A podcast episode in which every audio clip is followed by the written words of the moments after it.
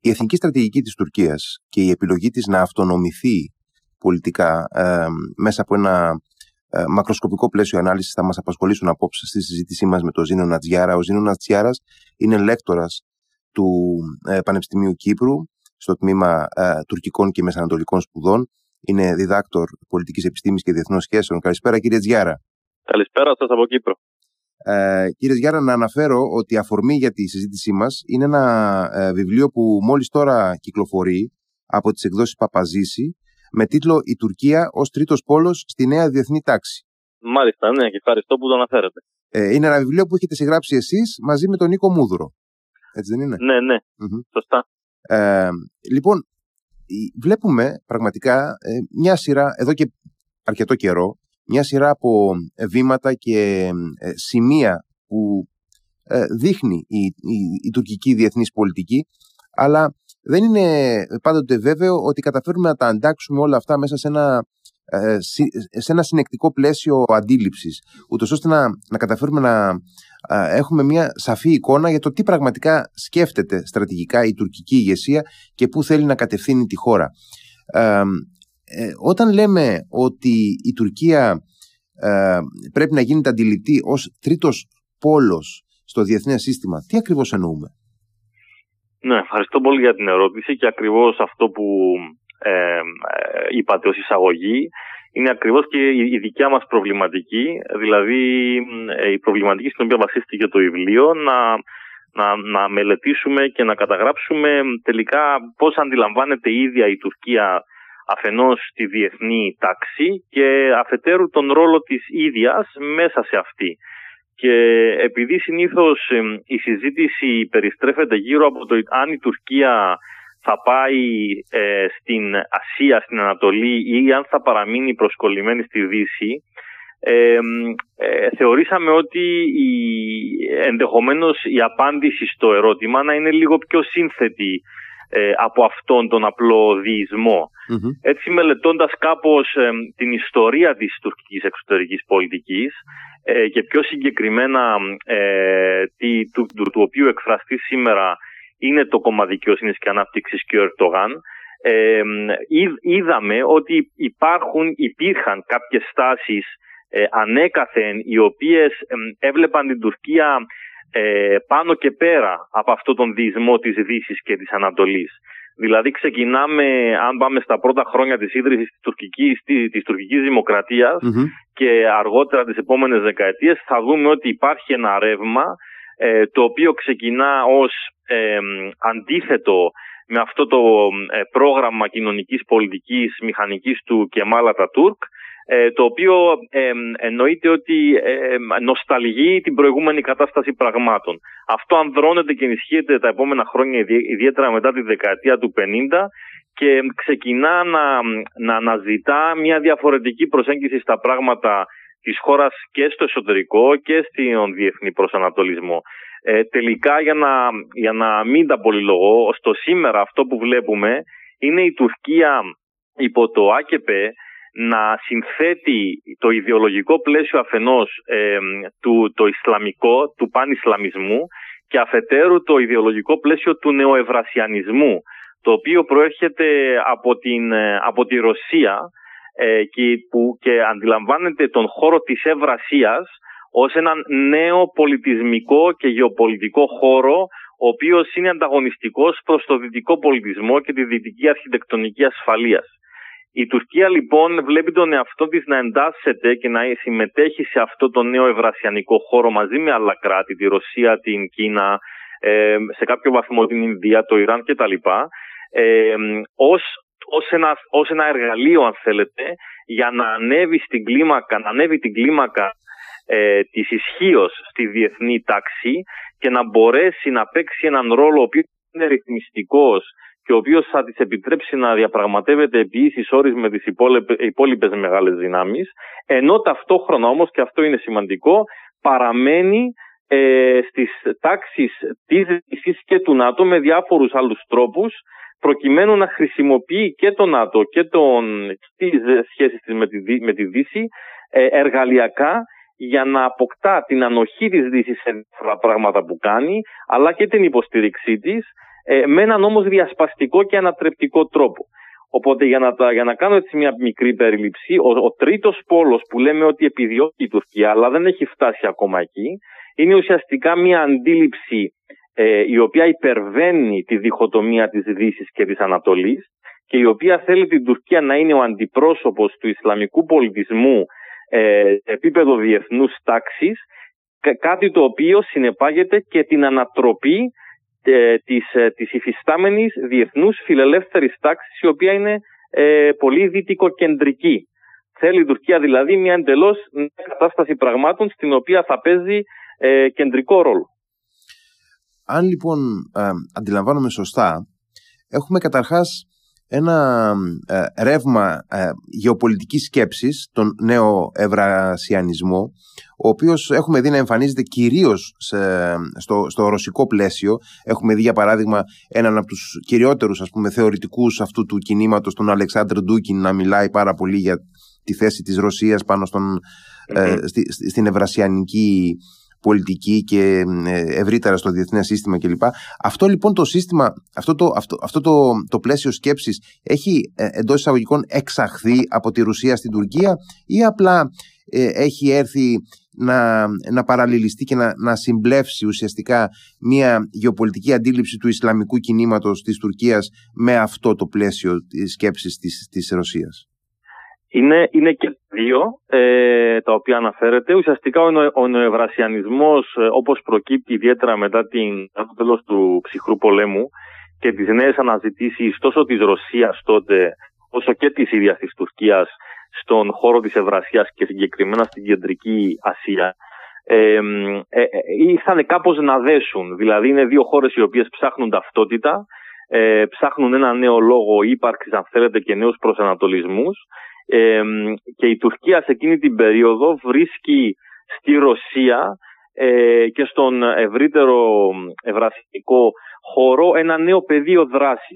Κάπου εκεί ξεκινά και μια διάδραση μεταξύ εθνικιστικών δυνάμεων ε, στην Τουρκία μαζί με, το, με, τα, με τις δυνάμεις και το κίνημα του ευρασιανισμού στην, στην Ρωσία. Έχουμε διάφορες, διάφορα συνέδρια που γίνονται τόσο σε εσωτερικό επίπεδο στην Τουρκία αλλά και στην, ε, στη Ρωσία, διάφορες δημοσιεύσεις οι οποίες προκύπτουν. Είναι βασικός παίκτης όλο αυτό στην Τουρκία είναι ο Ντοού Περιντζέκ,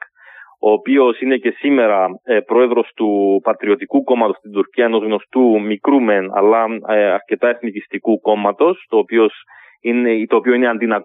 αντινατοϊκό, αντιδυτικό και φιλοκινεζικό, φιλορωσικό. Ε, και όλα αυτά ξεκινούν να συγκροτούν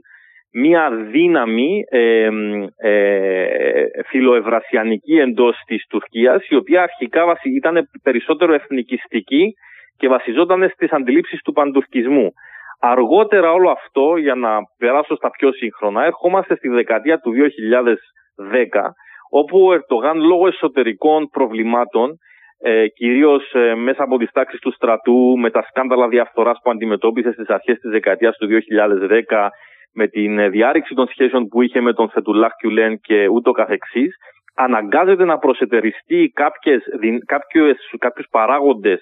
του στρατεύματος που είχαν ευρασιανικές αντιλήψεις, εθνικιστικές αλλά ευρασιανικές αντιλήψεις και πολλοί ε, από τα παραδείγματα είναι η περίπτωση του Τζεμ Γκιουρτενής, του πατέρα της γαλάζιας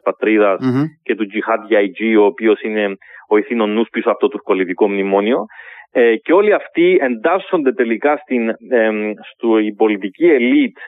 ε, και στο μπλοκ εξουσίας ας πούμε του ΑΚΕΠ. Προκύπτει αργότερα και η συμμαχία του ΑΚΕΠ με το κόμμα εθνικιστικής δράσης του Ντεβλέκ Παχτσελή και έτσι έχουμε ένα συνδυασμό μεταξύ αυτού του πανισλαμικού οράματος, του νεοοθωμανικού οράματος που έχει αφενός ο Ερτογάν για την ευρύτερη περιοχή και του νεοευρασιανικού οράματος που έχουν αυτοί οι εθνικιστές οι οποίοι δεν είναι Ισλαμιστές. Συνεπώς ε, υπάρχει εδώ μια άλλη επικάλυψη ως προς τους γεωπολιτικούς στόχους μεταξύ του νεοευρασιανικού γεωπολιτικού οράματος και του Ισλαμικού γεωπολιτικού οράματος ε, και λέω άλλη επικάλυψη διότι συμφωνούν σε πολλά αλλά διαφωνούν και σε διάφορα άλλα που έχουν να κάνουν με τον τρόπο δράσης, με τις ε, με τις αρχές ό,τι αφορά το εσωτερικό της χώρας, δηλαδή μεν είναι και μαλιστές. Την, την, κοσμικότητα, την κοσμικότητα του κράτους. Ένα ναι. πιο κοσμικό κράτος, οι άλλοι θέλουν ένα πιο συντηρητικό Ισλαμικό κράτος. αλλά πάντως υπάρχει μια τουλάχιστον πρόσκαιρη συμμαχία ε, την οποία επιδιώκουν και η οποία σε επίπεδο γεωγραφίας συμφωνεί σε, συμφωνεί σε πάρα πολύ μεγάλο βαθμό, όχι όμως σε απόλυτο. Είχαμε δει τα προηγούμενα χρόνια τον πρόεδρο Ερντογάν να ανοίγει μια σειρά από μέτωπα στην ευρύτερη περιφέρεια της Τουρκίας. Ε, καταρχάς είχε ξεκινήσει ένα πολύ σημαντικό μέτωπο με το Ισραήλ. Ε, στη συνέχεια είδαμε να ανοίγουν μέτωπα με τον αραβικό κόσμο ε, αντίστροφα, ε, τα, τους τελευταίους 12 ε, ή και λίγο παραπάνω μήνες γίνεται μια προσπάθεια από την Τουρκία να κλείσει αυτά τα μέτωπα, μια επαναπροσέγγιση με το Ισραήλ, η οποία έχει μέχρι ένα σημείο, εν πάση περιπτώσει, αποδώσει μια αναθέρμανση, εν πάση περιπτώσει, τυπική των σχέσεων. Ε, απ' την άλλη έχουμε μια αναθέρμανση των σχέσεων και με τα Ηνωμένα Αραβικά Εμμυράτα που υπήρχε μια έντονη ρήξη. Ε, από πίσω προεικονίζεται μια αντίστοιχη διαδικασία με τη Σαουδική Αραβία. Πώς, ε, πώς απλώθηκε και μαζεύτηκε αυτή η πολιτική αντιθέσεων; Ναι, ε, καταρχάς να, να, να ξεκινήσω λέγοντας ότι δεν νομίζω πως αυτή, αυτή η αναδίπλωση αν θέλετε ε, ε, ανατρέπει με κάποιον τρόπο την αναθεωρητική ε, ατζέντα της Τουρκίας. Ε, νομίζω ότι οι λόγοι που γίνεται όλο αυτό είναι πρώτον ε, η δύσκολη θέση στην οποία έχει, έχει έρθει η Τουρκία τον τελευταίο καιρό, τα τελευταία χρόνια στην ευρύτερη περιοχή, ε, δηλαδή με, με παίκτες της περιφέρειας. Ε, δεύτερον, η δύσκολη θέση ε, στην οποία βρίσκεται στις σχέσεις της με τη Δύση και την Ευρώπη, ε, ο τρίτος λόγος είναι το, η δύσκολη εσωτερική κατάσταση και πολιτικά και οικονομικά, δηλαδή ο Ερτογάν δέχεται ε, ε, κριτική στο εσωτερικό τόσο σε ό,τι αφορά τη διαχείριση της οικονομίας αλλά βεβαίως και της εξωτερικής πολιτικής, δηλαδή ότι έχει φέρει τη χώρα σε απομόνωση και ότι έχει διαρρήξει πάρα πολλές από τις διεθνείς της σχέσεις. Αλλά υπάρχει ακόμα ένας παράγοντας που θεωρώ ότι είναι εξίσου, αν όχι περισσότερο σημαντικός, ότι δηλαδή η Τουρκία προσπαθεί να ανατρέψει μια αρχιτεκτονική ασφαλείας που αναδύθηκε στην Ανατολική Μεσόγειο ιδιαίτερα από το 2016 και μετά με τις ε, τριμερείς συνεργασίες και τις διευρυμένες αν θέλετε συνέργειες ε, που περιλαμβάνουν και εξωπεριφερειακούς παίκτες όπως ήταν τα Ηνωμένα Αραβικά Εμμυράτα, η Γαλλία και τα λοιπά, δηλαδή μεταξύ Ελλάδας, ε, ε, Κύπρου, Αιγύπτου, Ισραήλ και ούτω Άρα με αυτή την καμπάνια που ξεκίνησε να κάνει η Τουρκία, αν προσέξετε, είχε ξεκινήσει ε, με το Ισραήλ, με, το, με τα Αραβικά Εμμυράτα, με τη Σαουδική Αραβία, ακόμα και με την Αρμενία τελευταίως, ε, με την Ελλάδα κάποια στιγμή πριν καταρρεύσει η προσπάθεια για, για επανέναρξη των διερευνητικών επαφών το 2021. Ε, όλο αυτό είχε ενταχθεί στο πλαίσιο της Τουρκίας να ανατρέψει ε, α, α, αυτές τις σχέσεις οι οποίες βασίζονταν σε μεγάλο βαθμό στην κοινή ας πούμε ανησυχία που είχαν αυτά τα κράτη με την Τουρκία αλλά να δείξει και ένα ταυτόχρονα ένα καλό πρόσωπο στην τότε καινούρια διακυβέρνηση του, του Τζο Μπάιντεν στην Αμερική, θέλοντας να, να στείλει το μήνυμα πώς μπορεί να, να, να είναι ακόμα ένας αξιόπιστος και σημαντικός στρατηγικός εταίρος των Δυτικών ε, στην περιοχή, ο οποίος να συνεργάζεται με άλλους παρόμοιους παίκτες όπως το Ισραήλ, όπως η Σαουδική Αραβία ε, και ούτω Ε, από την άλλη βλέπουμε όμως το, το τελευταίο χρόνο περίπου τον ε, πρόεδρο Ντογάν και τους ε, αξιωματούχους που ε, συγκροτούν το επιτελείο του εν πάση περιπτώσει να αισθάνονται αρκετά ασφαλείς ε, ώστε να καταφέρονται ακόμα και εναντίον των Ηνωμένων Πολιτειών με οξύς ενίοτε εκφράσεις να πολιτεύονται διακριτά ως προς την γενική στρατηγική κατεύθυνση του ΝΑΤΟ, των Ηνωμένων Πολιτειών της Δύσης συνολικά και σε ό,τι έχει να κάνει με την Ρωσία ε, και στο θέμα της διεύρυνσης του ΝΑΤΟ όπου πραγματικά προκάλεσαν μια εμπλοκή όπως είδαμε στο, στο ζήτημα της Σουηδίας και της Φιλανδίας. Και ε, ε, ουσιαστικά έχοντας πυροδοτήσει ακόμα και μια συζήτηση για το εάν είναι σκόπιμη η παραμονή της, Ρωσία, της Τουρκίας συγγνώμη, στο, στο, στη Βορειοατλαντική Συμμαχία ή πρέπει να αποβληθεί αυτή. Δηλαδή υπάρχουν κύκλοι στις ΗΠΑ που, που κάνουν αυτή τη συζήτηση αυτή τη στιγμή, όχι βέβαια ε, κυβερνητική κύκλοι οπωσδήποτε, αλλά ε, ευρύτερα πολιτική ωστόσο ε, την κάνουν αυτή τη συζήτηση. Και δεν δε φαίνεται να ε, ανησυχεί αυτό τους Τούρκους, εν πάση περιπτώσει. Ε, πώς αισθάνονται τόσο πολύ ασφαλείς; Ναι, νομίζω, νομίζω ότι η στάση, τουλάχιστον η ρητορική που διατηρούν οι Τούρκοι το τελευταίο διάστημα, έχει να κάνει σε μεγάλο βαθμό με, το, με, με την εσωτερική κατάσταση, δηλαδή με την, με την προεκλογική περίοδο. Ε, αλλά πρέπει να πω πως τουλάχιστον προσωπικά θεωρώ ότι, ότι δεν λένε πράγματα που δεν τα πιστεύουν κιόλας. Ε, δηλαδή όλος αυτός ο αντιδυτικισμός ε, και η, ακόμα και η εχθρική στάση που έχουν απέναντι στις Ηνωμένες Πολιτείες είναι κάτι το οποίο είναι γενές στο, στο, στο, στο Ισλαμικό κίνημα το οποίο αντιπροσωπεύεται στο, στο ΑΚΠ. Ε, απ' την άλλη τώρα χρειάζεται να γίνει πιο έντονο διότι είναι πάντα ένας παράγοντας της πύρωσης των εθνικιστών και των συντηρητικών ε, που, που, που, ο ίδιος με κάποιον τρόπο ο Ερτογάν έχει, ο ίδιος ο Ερτογάν έχει παράξει αυτό το, έχει καλλιεργήσει αυτό το, το αίσθημα το έντονο, το αντιδυτικό το οποίο σε κάποιο βαθμό πάντοτε υπήρχε στην, στην Τουρκία. Οπότε δεν νομίζω ότι νιώθουν πάρα πολύ ασφαλείς. Απ' την άλλη πρέπει να, να αναγνωρίσουμε το γεγονός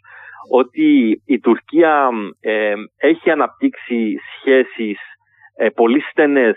μέσα στο ΝΑΤΟ και με τις Ηνωμένες Πολιτείες σε στρατηγικό επίπεδο σε βαθμό που μια υπερδύναμη όπως οι Ηνωμένες Πολιτείες λόγω του ότι τα τελευταία χρόνια ε, έχουν ε, μερικώς υποχωρήσει από την ευρύτερη περιοχή της Μέσης Ανατολής έχουν ανάγκη τόσο την Τουρκία όσο και άλλους παίκτες για να μπορούν να εξυπηρετούν τα δικά τους συμφέροντα. Οπότε η Τουρκία αντιλαμβανόμενη ότι ε, οι Ηνωμένες Πολιτείες και το ΝΑΤΟ την έχουν ανάγκη, τουλάχιστον σε κάποια ζητήματα, προσπαθεί πάντοτε να εξαργυρώνει αυτά τα διαπραγματευτικά χαρτιά που έχει στα χέρια της για να βάζει στο τραπέζι θέματα που την αφορούν και για τα οποία χρησιμοποιεί πάντοτε ένα, μια, ε, μια θέλετε, ηθική υπεροχή απέναντι στα πράγματα και συγκεκριμένα το, το γεγονός ότι οι Ηνωμένες Πολιτείες και οι Δυτικοί Σύμμαχοι δεν λαμβάνουν υπόψη τόσο πολύ τις δικές της ανησυχίες ασφάλειας, όσο αναμένουν από την Τουρκία να λαμβάνει τις δικές τους ανησυχίες ασφάλειας. Mm. Συνεπώς η Τουρκία προσπαθεί να παρουσιαστεί εντός της συμμαχίας ως ένας ίσος ε, εταίρος ε, και ε, ενδεχομένως και σημαντικότερος από άλλους εταίρους εντός του ΝΑΤΟ και αυτό να το εξαργυρώσει ε, όσο, όσο καλύτερα και όσο περισσότερο μπορεί. Και αυτό θεωρώ είναι και ένα χαρακτηριστικό αυτού που ονομάζω και εγώ ε, τρίτος πόλος. Δηλαδή η Τουρκία ως ένας παίχτης που έχει ε, σε πε, πολλές περιπτώσεις εκ διαμέτρου αντίθετα συμφέροντα από τις Ηνωμένες Πολιτείες, να προσπαθεί να παρουσιαστεί ως ένας εταίρος ο οποίος πρέπει να αντιμετωπίζεται ε, περίπου ακριβώς όπως αντιμετωπίζονται και οι Ηνωμένες Πολιτείες εντός του ΝΑΤΟ. Έχετε κάποια εκτίμηση ως προς την ε, τη χαρτογράφηση μιας διαδρομής για τα επόμενα βήματα, δηλαδή στη, στην ε, στρατηγική σκέψη που υπάρχει πίσω από όλη αυτή την πολιτική υπάρχει ε, μια, ε, ένας οδικός χάρτης, πώς να το πω, δηλαδή έχουν στο μυαλό τους οι άνθρωποι ποια είναι τα επόμενα βήματά τους, πώς θέλουν να προχωρήσουν; Ναι. Ε, κοιτάξτε, όλο αυτό που συζητάμε, δηλαδή το, η, η φιλοδοξία για έναν τρίτο πόλο είναι ένα ιδεαλιστικό, ουτοπικό, ιδεολογικό αν θέλετε σχημα ε, το οποίο όμως το επιδιώκουν και το προσπαθούν συνταγμένα θα έλεγα. Οπότε αν, αν έπρεπε να, να, να θέσουμε και να ορίσουμε τον απότατο στόχο όλης αυτής της υπόθεσης θα ήταν αυτό που ανέφερα προηγουμένως, δηλαδή να ανατραπεί ε, το, το δυτικό, ο δυτικός πολιτισμός ως κυρίαρχο υπόδειγμα στη διεθνή τάξη και να ανατραπεί η διεθνή τάξη έτσι όπως την ξέρουμε και έτσι όπως αποτυπώνεται σε θεσμούς, για παράδειγμα, όπως είναι τα Ηνωμένα Έθνη, τα οποία ο ίδιος ο Ερτογάν θέλει να μεταρρυθμίσει για να, για να ενταχθεί και ο ίδιος σε αυτά και στο Συμβούλιο Ασφαλείας όσο ως αντιπρόσωπος του Ισλαμικού πολιτισμού. Αυτό είναι το, το απότατο. Από εκεί και πέρα, μέχρι να φτάσουμε εκεί, ε, αυτό που θέλει ο Ερτογάν να κάνει είναι να παραμείνει εντός της Δυτικής Συμμαχίας και γι' αυτό θα τον δούμε πολλές φορές και τον έχουμε δει τα τελευταία χρόνια να, να σπρώχνει μεν και να ξεπερνά κάποιες φορές τις κόκκινες γραμμές με τη Δύση, αλλά άλλες φορές να αναδιπλώνεται. Αυτό το κάνει διότι ε, αντιλαμβάνεται πως ε, έχει ανάγκη τη Δύση ακόμα και το ΝΑΤΟ δεν την παίρνει ε, να, να φύγει από μόνη της τουλάχιστον από το ΝΑΤΟ, να αποσυρθεί και ταυτόχρονα θέλει όμως να εκμεταλλευτεί, να εκμεταλλευτεί όσο περισσότερο μπορεί τις σχέσεις που έχει με την Ρωσία και με την Κίνα για να ανεξαρτητοποιηθεί τόσο από τις δομές άμυνας, ασφάλειας και διπλωματίας της Δύσης, αλλά εάν είναι δυνατόν και από τις, και από, τα, από τις χρηματοπιστωτικές εξαρτήσεις που η Τουρκία έχει με τη Δύση, εξού και υπάρχει συζήτηση για να αντικατασταθεί το δολάριο σε διάφορες συναλλαγές της Τουρκίας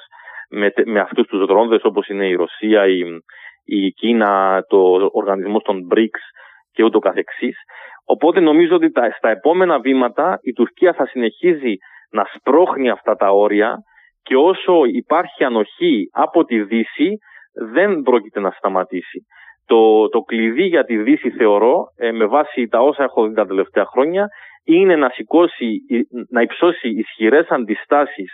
ε, και να στείλει ξεκάθαρα μηνύματα στην Τουρκία ότι ε, η δράση της, η ανατρεπτική και αναθεωρητική, όχι μόνο πλέον ως προς την περιφέρεια τη δικιά μας, αλλά και ευρύτερα ως προς, την, ως προς τα δυτικά συμφέροντα,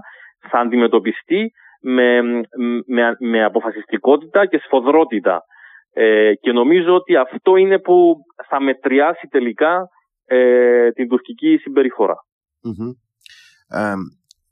πιστεύετε ότι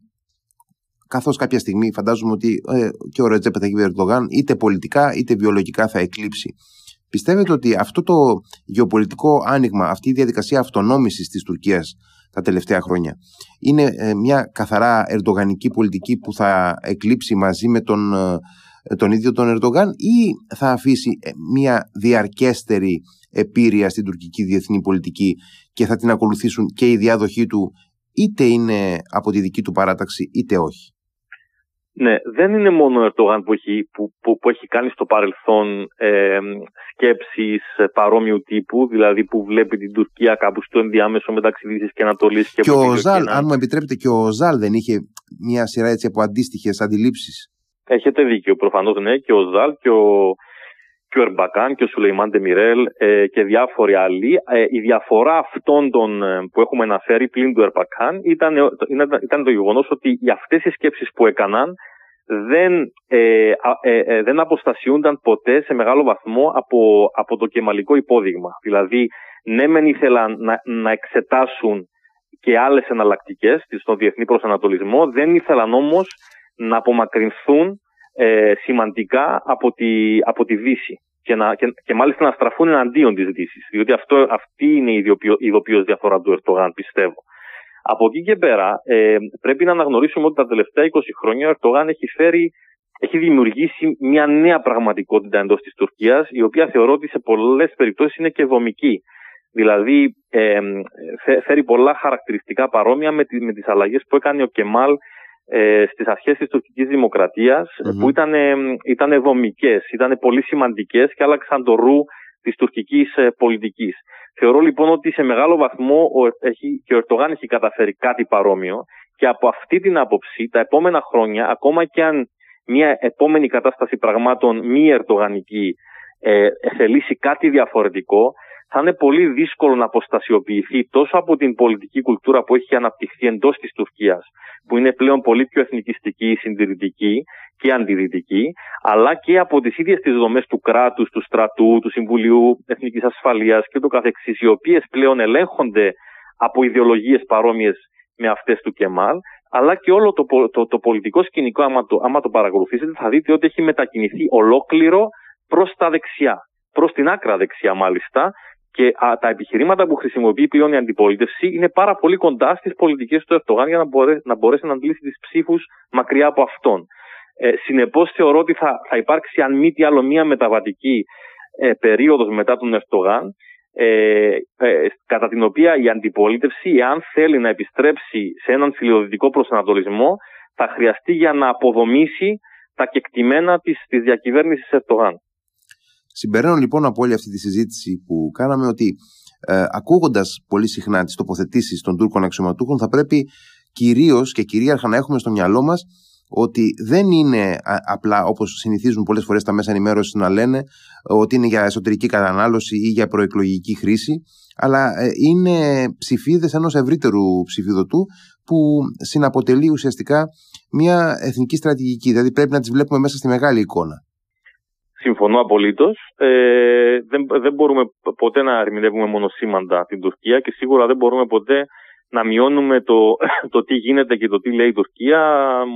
στη βάση του, του εσωτερικού μετόπου ας πούμε. Απλώς σίγουρα δεν μπορούμε να αγνοούμε το γεγονός ότι υπάρχει μια ιστορική σημασία προεκλογική ε, περίοδος αυτή τη στιγμη ε, η οποία σίγουρα ε, εντείνει και επιταχύνει ε, κάποιες, ε, κάποιες δυναμικές τόσο ρητορικές όσο και πρακτικές πολιτικές. Κύριε Τζιάρα, ευχαριστώ πάρα πολύ για τη συζήτηση που είχαμε. Ε, νομίζω ότι δώσαμε μια πολύ ουσιαστική ματιά έτσι, σε μια ε, πολύ ενδιαφέρουσα οπτική της ε, τουρκικής εθνικής πολιτικής. Ελπίζω. Σας ευχαριστώ πάρα πολύ. Να είστε καλά. Καλό βράδυ. Ευχαριστώ πολύ.